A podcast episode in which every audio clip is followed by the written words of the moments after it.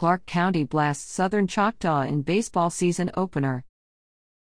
Kendrick Jenkins and Treshaun Coston combined for a four inning no hitter as Clarke County opened its baseball season with a 17 1 Mercy Rule rout of Southern Choctaw Friday in Grove Hill. We came out firing on all cylinders, Bulldogs coach Will Buford said.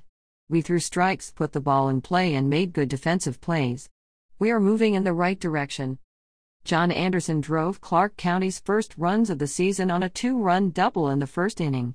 Lucas Kelley drove in a run in the third on a triple. Weston Gibson finished with three RBIs and Coston two RBIs. Jenkins pitched the first three innings and struck out eight. Coston pitched the fourth inning and struck out two. Kendrick pitched how we know he can pitch, Buford said. We will need him to do that the rest of the season. The Bulldogs visit Leroy Wednesday and host Thomasville on February 27.